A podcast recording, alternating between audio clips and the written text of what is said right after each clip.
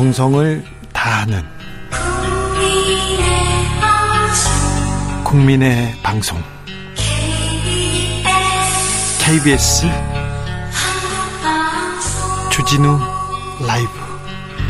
그냥 그렇다고요.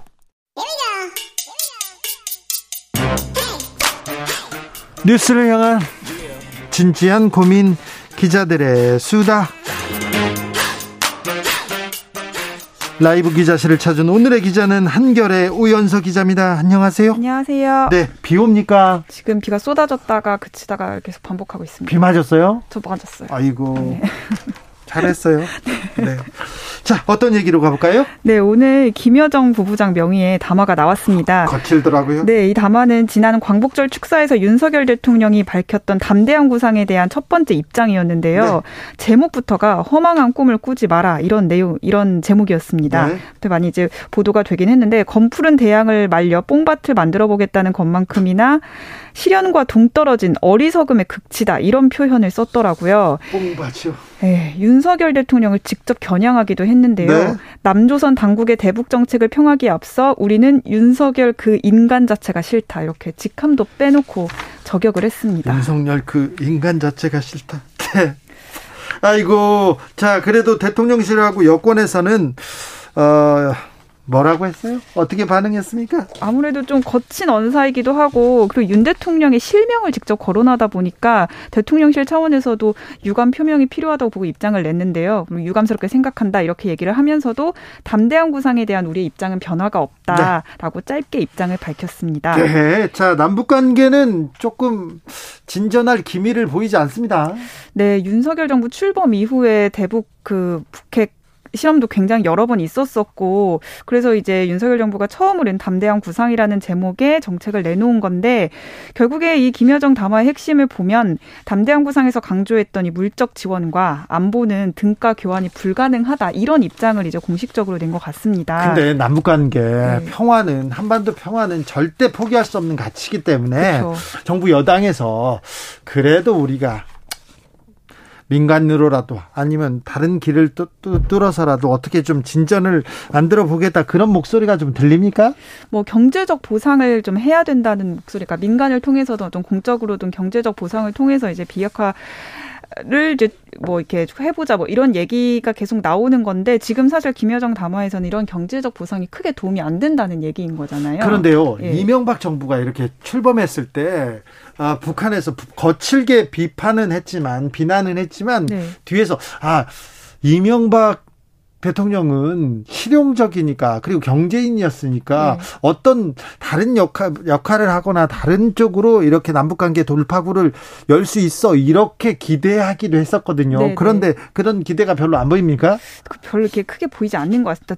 일단 담대한 구상이라는 것 자체에 대한 어떤 뭐 정의가 좀 불분명하기도 하고 좀 추상적이라는 얘기도 많이 있고요.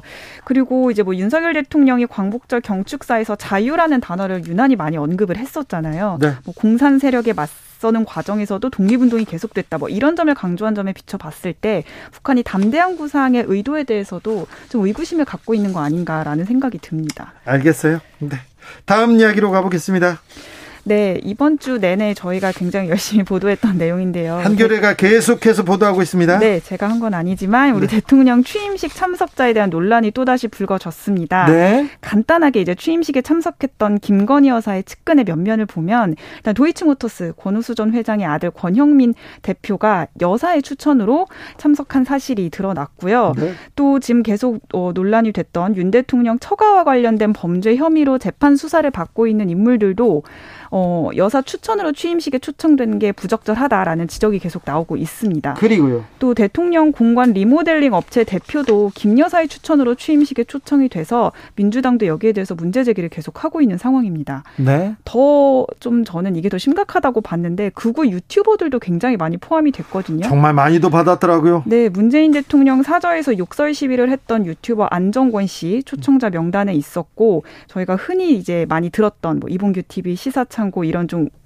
보수 우파 유튜버들도 어, 여사 추천으로 초청이 됐다고 명단에 나와 있습니다. 가로세로 연구소도 있고요. 맞습니다. 그래서 추천인이 적시되지 않은 이들까지 포함을 하면 유튜버 수가 한 30여 명 정도 된다고 합니다. 아니 근데 그 이 부분에 대해서 대통령실이나 누군가 해명을 해야 될 것 같은데 그렇습니다. 뭐라고 합니까? 저희도 어쨌든 공식적으로 좀 입장을 받아보려고 계속 연락을 해봤는데 어 연락을 할 때마다 이제 말하는 입장은 우리는 이제 그 명단을 지금 확인할 수가 없다. 그래서 뭐 어떤 경위로 이 사람들이 초청이 됐는지를 정확하게는 파악할 수가 없다. 이런 입장을 계속 내고 있습니다. 그렇게 무책임하게 말하면 논란이 사라지지도 않고요. 그렇습니다. 국민들의 의혹이 더 커질 텐데 네. 무책임한 거 아닙니까? 오히려 좀 추천, 그러니까 초청을 하는 과정에서 좀 이제 뭐 부족했, 검증이 좀 부족했다거나 아니면은 좀 많은 이제 국민들을 초대하려다 보니까 그렇게 됐다 뭐 이런 식으로라도 해명을 했다면 넘어갈 수도 있는 문제이지 않았을까라는 생각은 드는데 좀 다소 김건희 여사와 관련된 리스크는 좀 일단은 회피하려고 보는 입장이 강하지 않나 대통령실이 그렇게 좀 보여집니다. 대통령과 그리고 또 김건희 여사 관련된 민감한 문제에 대해서는 네. 대통령실에서 명확하게 아니면은 누군가 나서서 정리하려고 하는 노력이 좀 부족한 것 같아요. 그렇습니다.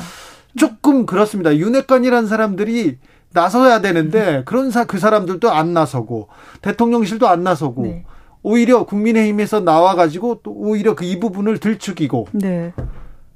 언론 탓이라고 하고 네, 좀 고립되는 좀 그런 생각도 듭니다. 민주당에서 네. 국정조사 카드 꺼냈어요? 네, 김 여사를 둘러싸고 지금 계속 의혹이 나오고 있는 관절 리모델링 업체 특혜 수주 의혹에 대해서는 이미 국정조사를 하자고 좀 압박을 하고 있는 상황이고요. 오늘 또 국민대 교수회에서는 김건희 여사 논문 재검증과 관련한 설문조사도 진행 중이라고 합니다. 아니 그러니까 네. 이 김건희 여사 뭐 리스크라고도 하는데 이제 어디 갈 수도 없고 숨 만 쉬어도 기사가 나옵니다. 패션 기사 계속 나오고요.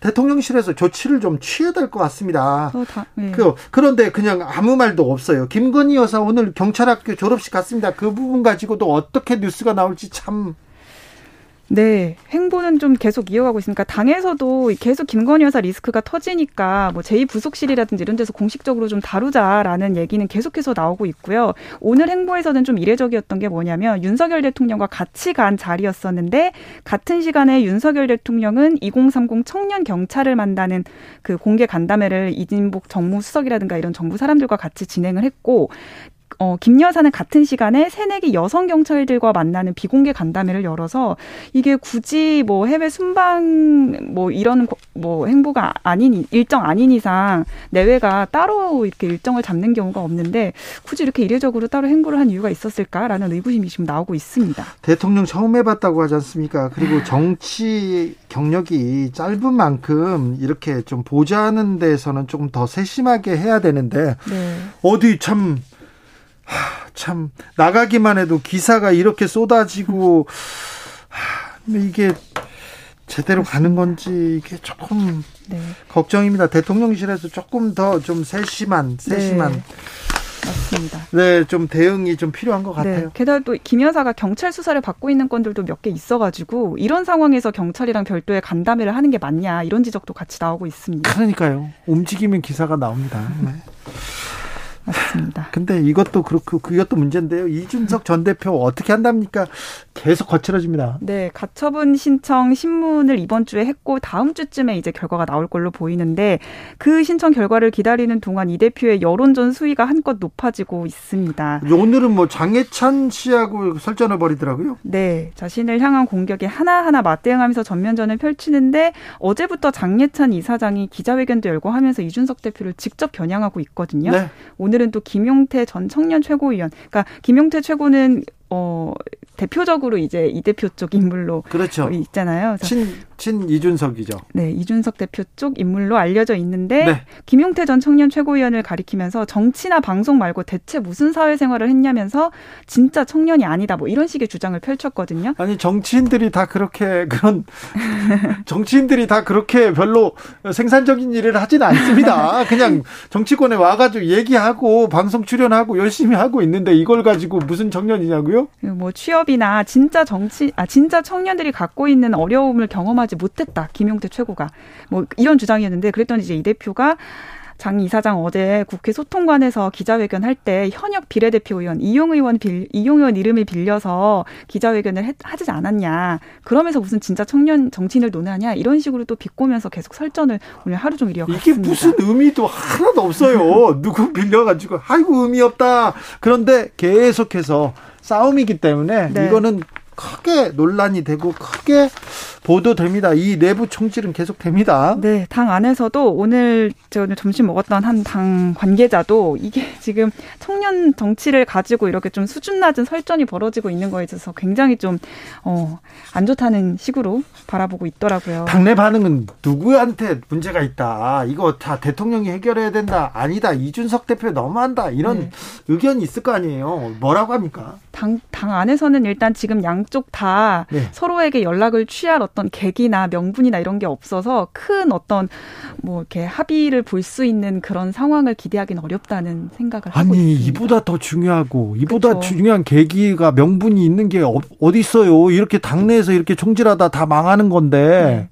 그런데 그런데도 서로서 뭐 명분 없다고요? 사실상 이뭐윤 대통령은 이 대표에게 뭐 내부 총질을 하는 당 대표라든지 뭐 네. 뭐 이런 표현을 써가면서 이 대표에 대해서 이제 안 좋은 감정을 가지고 있고 이 대표도 지난 13일 기자회견에서부터는 윤 대통령을 직접 겨냥해서 좀 설전을 벌이고 있잖아요. 네? 그러니까 둘 사이에 지금 감정적으로 굉장히 많이 상해 있는 상황이기 때문에 누구 한 명이 손을 내밀 수는 없는 상황이지 않느냐라는 얘기가 나오고 있는 겁니다. 윤핵관이라는 사람들 중에 나서서 네. 이 문제를 해결하겠다.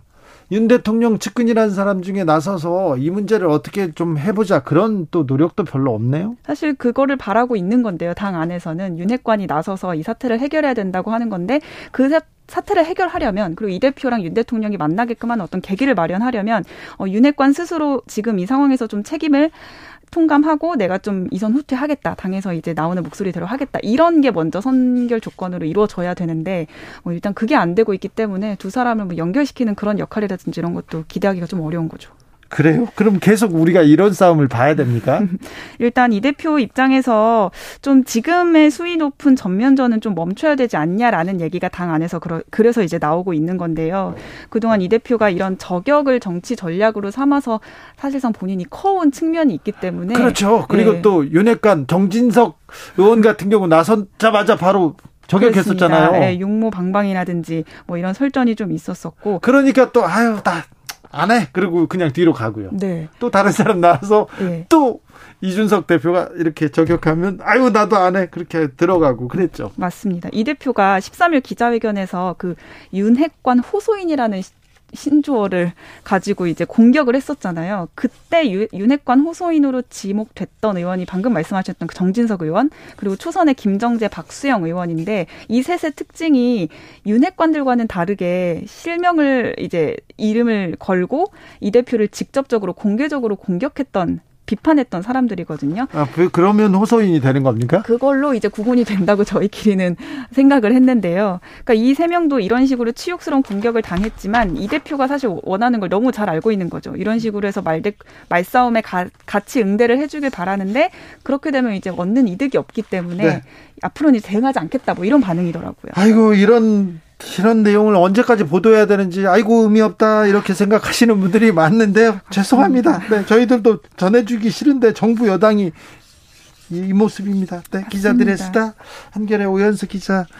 네, 고생하십니다. 감사합니다. 네, 교통 정보 알아볼게요. 김민희 씨.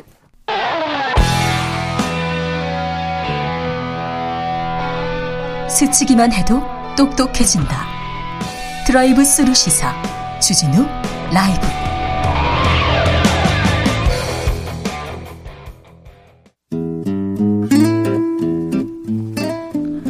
현실의 불이 꺼지고 영화의 막이 오릅니다. 영화보다 더 영화 같은 현실 시작합니다. 라이너의 시사회. 영화 전문 유튜버 라이너 어서 오세요. 네, 안녕하세요. 라이너를 만난다는 것은 이번 주도 여러분 고생 많으셨다. 무사히 잘 끝나간다는 뜻입니다. 자, 오늘은 어떤 이야기 해볼까요? 네, 항상 리더의 역할과 중요성은 늘 강조되는 것 같은데요. 네. 이 리더가 어느 정도로 믿을 수 있느냐, 그리고 얼마나 훌륭한 리더십을 지니고 있느냐에 따라서 매우 중요해요. 그렇죠. 매우 중요합니다. 요즘 많이 생각하죠? 네, 그렇습니다. 네. 네. 요즘처럼 어, 리더십에 대한 이야기가 많이 나오는 것도 없는 것 같습니다. 네. 아, 또 최근에는 이제 영화계에서는 비상선언이라는 영화가 나오면서 네. 항공기 관련 이야기도 많아진 것 같아요. 네. 최근에 뭐 항공기 사고라든지 항공기에서 또뭐 네. 네 또. 기기의 결함이라든지 네. 뭐 이런 사고나 이런 이슈들이 자주 뉴스에 나오기도 하는 것 같습니다. 네. 이런 상황에 딱 맞는 영화가 한 편 있습니다. 네. 항공기 사고를 다룬 영화면서 또 동시에 비행기 조종을 책임지는 리더. 의 역할을 제대로 표현한 영화면서 또 최근 유행하는 이정재 감독의 헌트처럼 배우 출신 감독이 만든 영화이기도 합니다. 바로 설리 허드슨 강의 기적입니다. 자, 허드슨 강에서 있었던 일 이거 실화를 실화를 바탕으로 만든 영화입니다. 네, 그렇습니다. 톰 행크스 나오는 영화고요. 네. 실화 바탕입니다. 예. 그리고 아주 위대한 분이죠. 클린트 이스트우드가 감독을 맡았고요. 네. 이 영화에 나오는 사고는 이제 US 에어웨이즈 1549편 불시착 사고라고 한답니다. 네. 이게 2009년 1월에 뉴욕 라과디아 공항을 출발해서 노스캐롤라이나로 가던 중에 이제 bird strike라고 하죠. 새하고 충돌한 네. 어, 그 사고로 인해서 비행기가 뜨자마자 그 새하고 충돌해가지고 급, 급 이렇게 급 네, 비상 착륙. 착륙 한 네, 비상 착수라고 합니다. 그래요. 네, 물 물로 위로, 갔으니까 네, 물 위로 떨어져서요. 네. 그래서 이거를 허드슨 강의 기적이라고 부른다고 합니다. 예. 이게 또 재밌는 게 기장과 부기장이 이 엔진이 망가진 상태여서요. 네. 이 비행기를 글라이더처럼 활공시켜서 강에 착수시키고 무사히 150명 승객 전원이 어, 살아났다고 합니다. 예, 무사히. 네, 굉장히 어떤 숙련된 조종사가 왜 중요한가 이걸 보여준 사례라 사례로 평가되고 있는 것 같습니다. 네. 또 이제 이 영화에 나오는 엑스트라들이 많거든요. 네. 뭐 페리 선장이라든지 뭐 잠수사, 응급대원, 승객 이런 분들이 이 배우들을 쓴 게 아니고요. 실제로 사고 당시에 그때 있었던 사람들이요? 네, 그 자리에 있었던 사람들을 다 데리고 왔다고 합니다. 아 그래요? 네, 다들 적극적으로 영화에 참여하고 싶다고 하고요. 아 그때 기억들, 아, 네. 생명의 소중함, 뭐. 네. 아 네. 줄거리로 가보겠습니다. 네, 그렇습니다. 영화의 시작은요, 이 주인공 기장이죠. 어, 설렘버거 기장이 라가디아로 회항하다가 뉴욕 한가운데 추락해서 다 죽는 그런 악몽을 꾸다가 꾸는 걸로 이제 시작을 합니다. 아, 처음에는 꿈이군요. 예, 그게 이 영화의 시점은요, 사고가 끝난 직후예요. 아.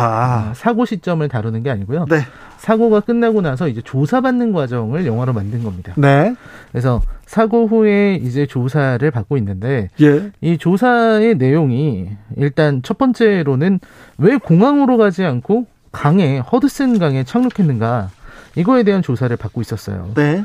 그리고 이제 어, 이 조사관의 말이 뭐였냐면 데이터를 분석해 봤더니 좌측 엔진이 고장난 게 아니고 최소 추력으로 작동되고 있었다라는 예. 말을 듣게 됩니다. 네. 데이터를 봤을 때. 예. 그렇다는 말은 사실은 착륙하지 않더라도 이제 항공기가 다시 날아서 공항까지, 공항까지 갈 수 있다. 네. 이런 의미인 거거든요. 네. 그래서 그게 만약에 사실이라면 이 설리는 이, 이 기체와 승객을 다치지 않게 하고 안전히 살릴 수 있었음에도 해양할 수 있었음에도 불구하고 지금, 네, 지금 모두를 위험에 빠뜨릴 뻔했다. 아, 네. 이런 얘기가 나오는 거죠. 그래서 모든 책임이 설리 기장에게 돌아가게 됩니다. 아, 이거 지금 영웅이 아니라 갑자기 지금 역적이 되는 그런 상황이네요. 네네. 네. 그리고 또 이제 설리 이 주인공은 또 개인적으로 항공안전 컨설, 항공 안전 컨설팅 이런 사업을 시작했기 때문에 이 사업을 위해서 자기 사업 때문에 모두를 위험에 빠뜨린 거 아니냐 이런 누명까지 어, 쓰게 되었습니다. 아 그래요? 네, 그래서 어 언론과 시민들은 자신을 영웅으로 대접하고 조사관들은 사고의 원인으로 보고 있는 이런 상황에서 예.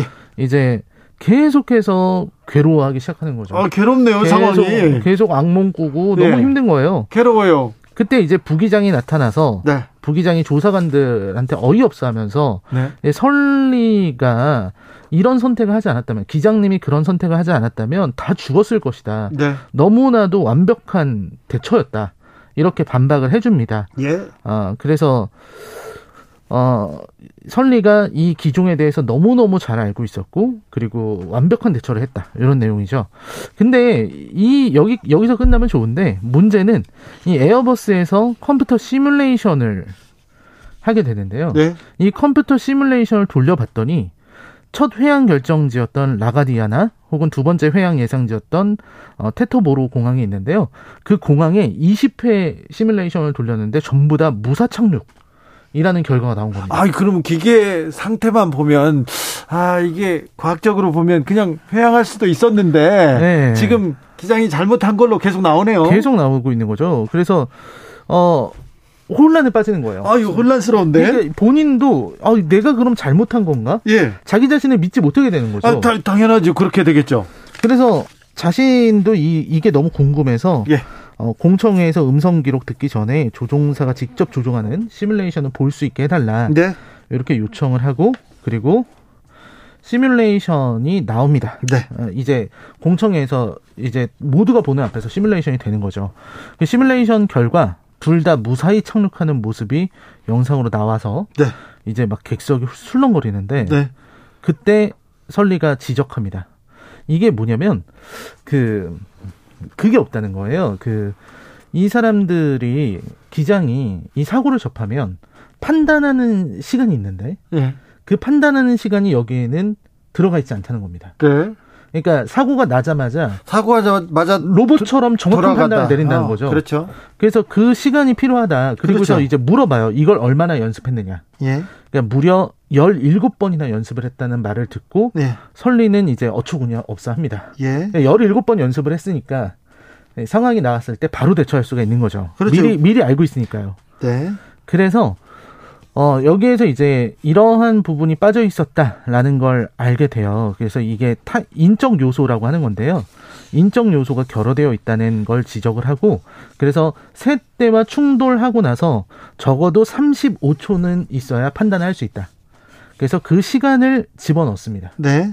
그래서 35초의 시간을 반영해서 다시 시뮬레이션을 돌리니까 해봤더니 네. 양쪽 모두 다 실패합니다. 아, 그래요? 네, 아예 접근조차 못하고 떨어지는 경우도 있고요. 네. 공항 근처도 못 가고 도심 한복판에 떨어지거나 계속해서 실패를 하는 거예요. 그럼 설리가 잘했네. 네, 잘한다는 게 나온 거죠. 잘한 판단이네요. 그리고 이제 시뮬레이션을 볼 때 굉장히 무섭습니다. 이 경보음, 이 비행기 경보음이 계속 들리고 계속 그렇죠. 비행기가 떨어져서 어, 폭발하고 이런 게 나오기 때문에 설리의 주장이 맞았다는 게 나오게 됩니다.